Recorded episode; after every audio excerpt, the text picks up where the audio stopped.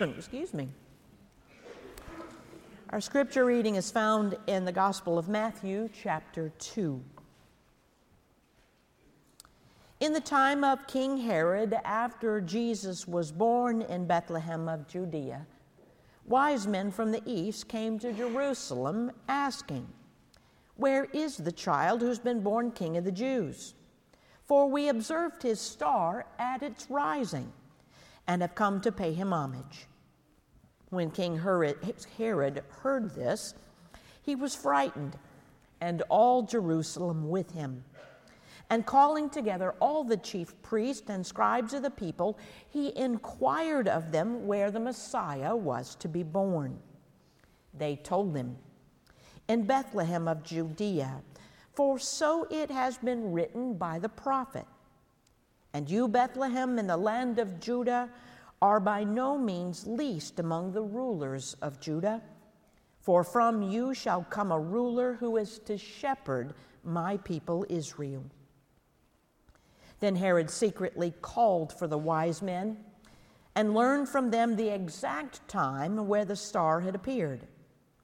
Then he sent them to the Bethlehem, saying, Go and search diligently for the child, and when you have found him, bring me word so that I may go also and pay him homage. When they had heard the king, they set out. And there ahead of them went the star that they had seen at its rising until it stopped over the place where the child was. When they saw that the star had stopped, they were overwhelmed with joy. On entering the house, they saw the child with Mary, his mother, and they knelt and paid him homage. Then, opening their treasure chest, they offered him gifts of gold, frankincense, and myrrh. And having been warned in a dream not to return to Herod, they left for their own country by another road. Let's pray. Bless, O Lord, the words of my mouth and the meditation of all of our hearts. O Lord, our rock, our strength, and our Redeemer. Amen. This is Epiphany Sunday. It's the Sunday closest to January 6th, in which we celebrate the end of the 12 days of Christmas. It is included within these days that the great scriptures of celebration of who Christ is and who Christ has come for us to be happen before Lent arrives.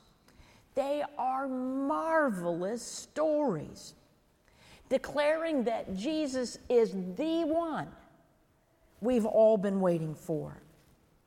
The highlights of Epiphany not only include our wise men this morning, but they also include Mary and Joseph when they arrive in Jerusalem in order to present their son to God, in which they sacrifice a pair of doves or young pigeons. It's, this is my favorite story uh, of the whole birth narrative, Simeon has been waiting and waiting all of his life in the temple for the arrival of the Messiah. And boom, in walks Mary and Joseph and the baby, and it takes the baby, and you can just see him lifting Jesus in the air, going, I can die now because I've seen the Messiah. Included is the celebration of Jesus' baptism when he rises from the water and we hear from heaven, Thou art my Son, in whom I'm well pleased. Included also is the transfiguration. When Peter, James, and John go to the mountain to pray with Jesus, he is transformed in light. And a voice from heaven again says, this is my beloved Son. Hear him. These are the big, glorious This is the one you've been waiting for. Text of our scripture. They're so marvelous and rich and grand and glorious, and they literally light up the early days of our faith journey. With Matthew, there is a great deal of drama, activity, danger, and intrigue with the arrival of the wise men. A star, mentioned no fewer than four times, has come to reveal the child.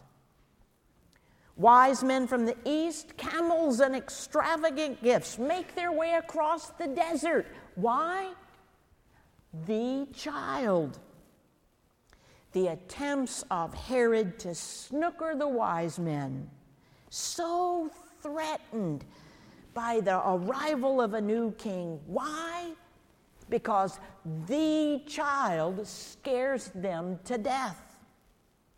In fact, Herod is so threatened that he will order the slaughter of all male children under the age of two.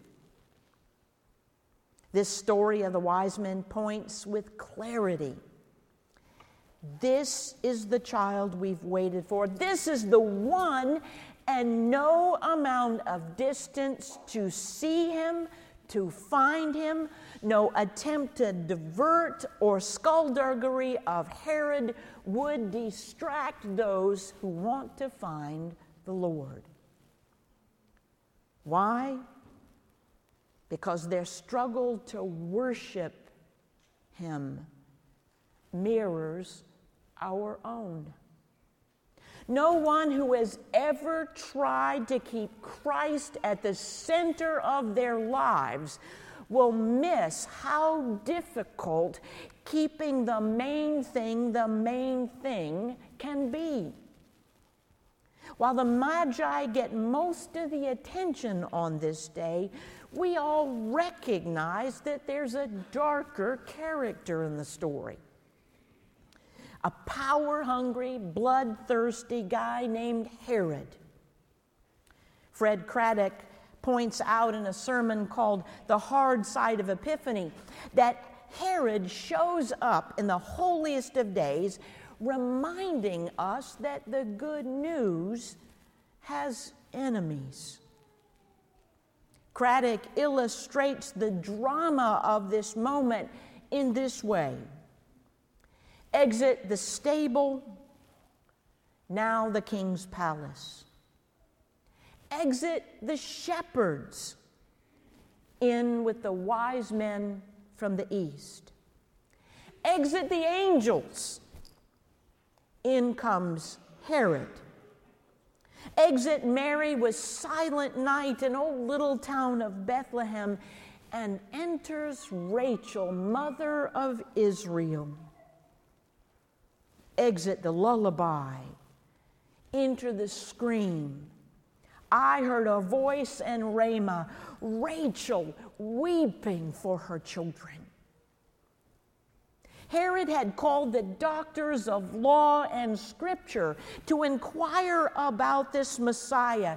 He was faking, pretending he wanted to worship, all the while issuing death warrants against the boys. Imagine, if you would, for a moment, the house to house search. Swords knocking doors in, chariots on the streets running with horses pounding the cobblestone, mothers desperately clutching their children behind cellar doors, trying to keep them quiet. Shh, don't even breathe, it's the soldiers.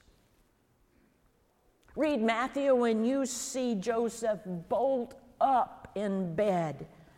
Mary, Mary, we got to get ready, wrap up the child, we got to go.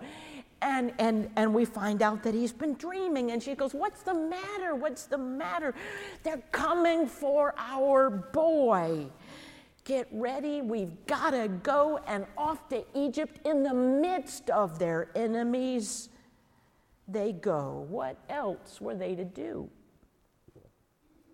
It's just plain hard to accept that the good news has enemies. And it does even today. Last Sunday morning, two men were killed with, by a gunman with open fire on West Freeway Church of Christ in White Settlement. A security team member killed the gunman, stating that he was in a position he did not want to be. But he had to react because evil exists. A man was charged this week with federal hate crimes. Grafton Thomas slashed five people in, on a Saturday in New York City. What we know is that 14 such attacks in New York have happened since December 8th. Not a month. After last weekend, I wrote Rabbi Lynette Herzog, who's the rabbi at Temple Beth Shalom in New Albany, and I said, Oh my gosh, what can we do? And I said, I'm coming to church. When's a good time for me to come to church? Because I'm coming to worship with you, and if you want to go, I'm going Friday night. You know what she said? Oh, how wonderful for the love and the support. But let me know when you're coming so I can tell our security.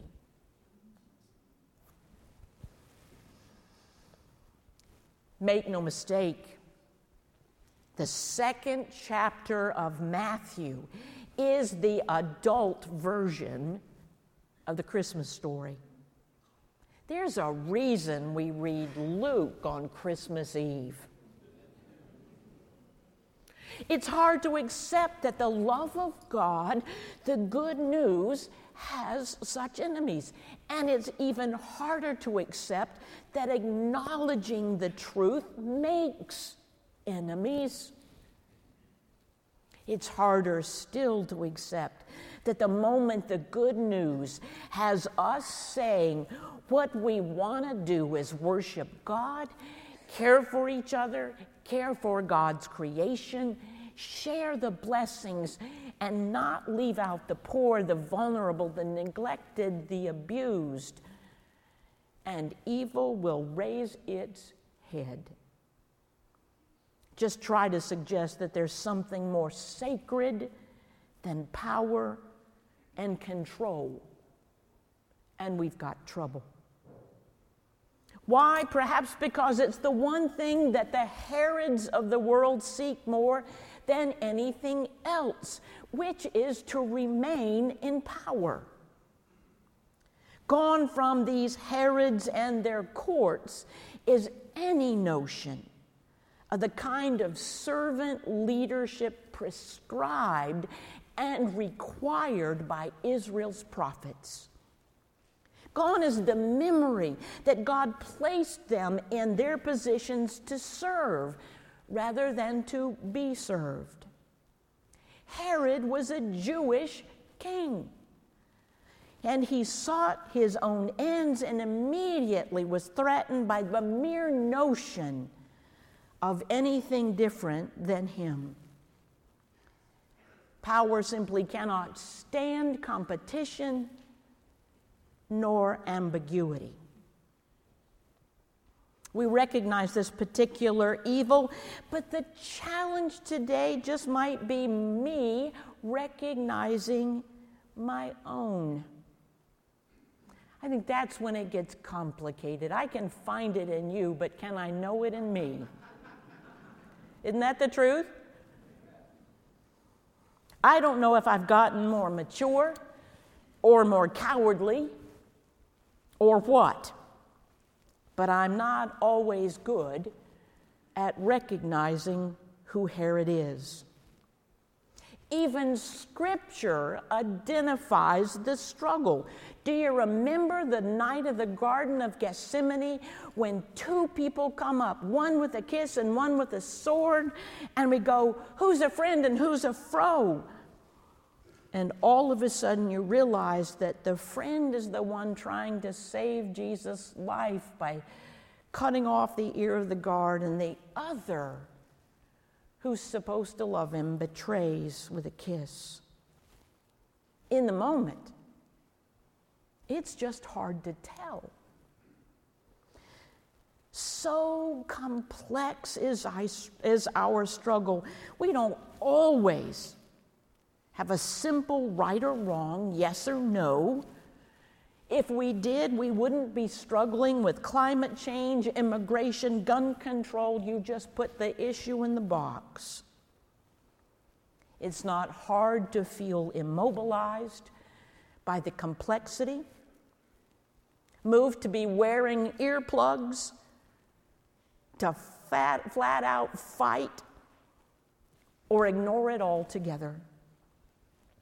No wonder our prayers of confession say, Most merciful God, we confess that we have sinned against you in thought, word, and deed against thy divine majesty by what we have done.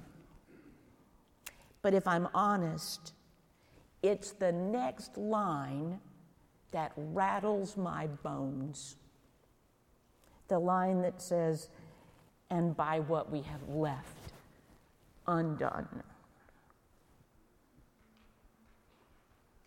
Now it's time to breathe. Literally, take a deep breath.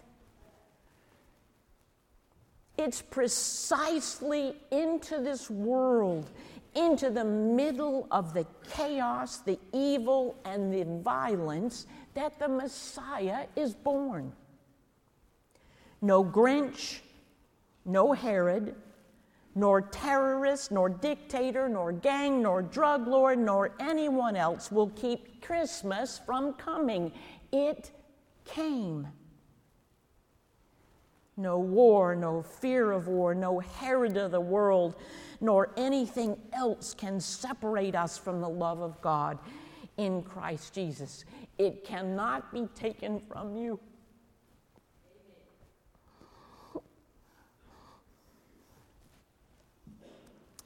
This is the heart of Matthew's darker, more adult version of Jesus' birth. The promise that it is precisely this crazy world that Christ came to. To us, this people so mastered by fear that we often do the unthinkable to each other and to ourselves. That God comes to this gaping need and brings hope. Jesus is Emmanuel, God with us, living, breathing, vulnerable the promise that God chose to come live with and die for us as we are. Now, no amount of needing to get it right, hear me, no amount of needing to get it right precludes Jesus from coming. No amount of getting it wrong stops Jesus from coming. It is God who is in pursuit of us. And a star was set in that night sky to say, Look for me. Just look. I'm here. And aren't we grateful? This past week, there was a video that went viral of two boys on a football field uh, kneeling in prayer. I gotta have a tissue, please. I thought I stuck them in my pocket. Thank you. These two boys, now it's not unusual to see athletes, maybe rarer today, but to see football players kneeling on the field. What was unusual is these two boys are in different jerseys. And they're praying because Ty Jordan and Gage Smith know each other from having played on a seven on seven squad. And the score of that game is the last thing on their minds because Ty's mother is struggling with cancer. They had to find Jesus.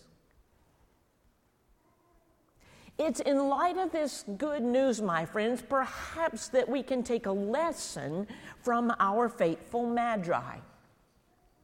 Could we, would we be willing to go through desert and danger and even lean into the commitment to find that child? Their faithfulness begs the question for each of us whom or what are we following? Have we been willing to submit ourselves to the total lordship of Christ in our lives, or are our loyalties divided? The Magi give us such a powerful example. Understand, these men are pagans. They are heathen Gentiles, regardless of their wisdom and power. They have literally no connection with the Jewish people, their prophets, or their hopes, or their Messiah. And yet we find them looking through a new spirituality in which they understand the Spirit of God has spoken in a new way. They're searching diligently, not relying on either their experience or their expectations. And what a helpful example for this time of uncertainty.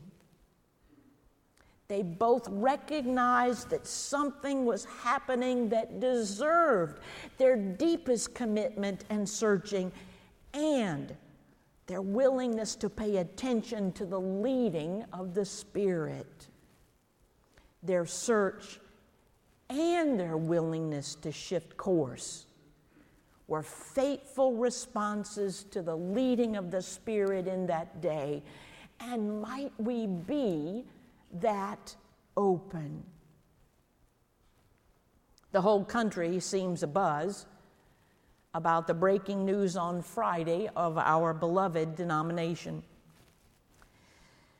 First of all, will a split happen? It appears to be absolutely true. And we will search for the child and we will worship. Do we know what the split means for our annual conference? No, we really don't. It's yet to go before General Conference and amendments and the like. We, we don't have a clue yet. And we will still search for the child and we will worship. Do we know what it might mean for Stonybrook? I struggle with that for just a minute. And, and I, I thought, part of me said, no, we don't have enough information to know what will happen with us as a family. And then the other part of me rose up and said, Well, yes, we know. We do know that the denomination will shift. And we also know that right here we will diligently search for the child and we will worship. And we will face the perils of the wind the change and threats of war with the same faithfulness of the Magi, keeping our eyes on the child and the leading of the Spirit. Christ comes in the middle, my friends, of our chaos, in the middle of evil and fear, even our pain. And that's anyway Thanks be to God. Let's honor the gift of the Emmanuel with us.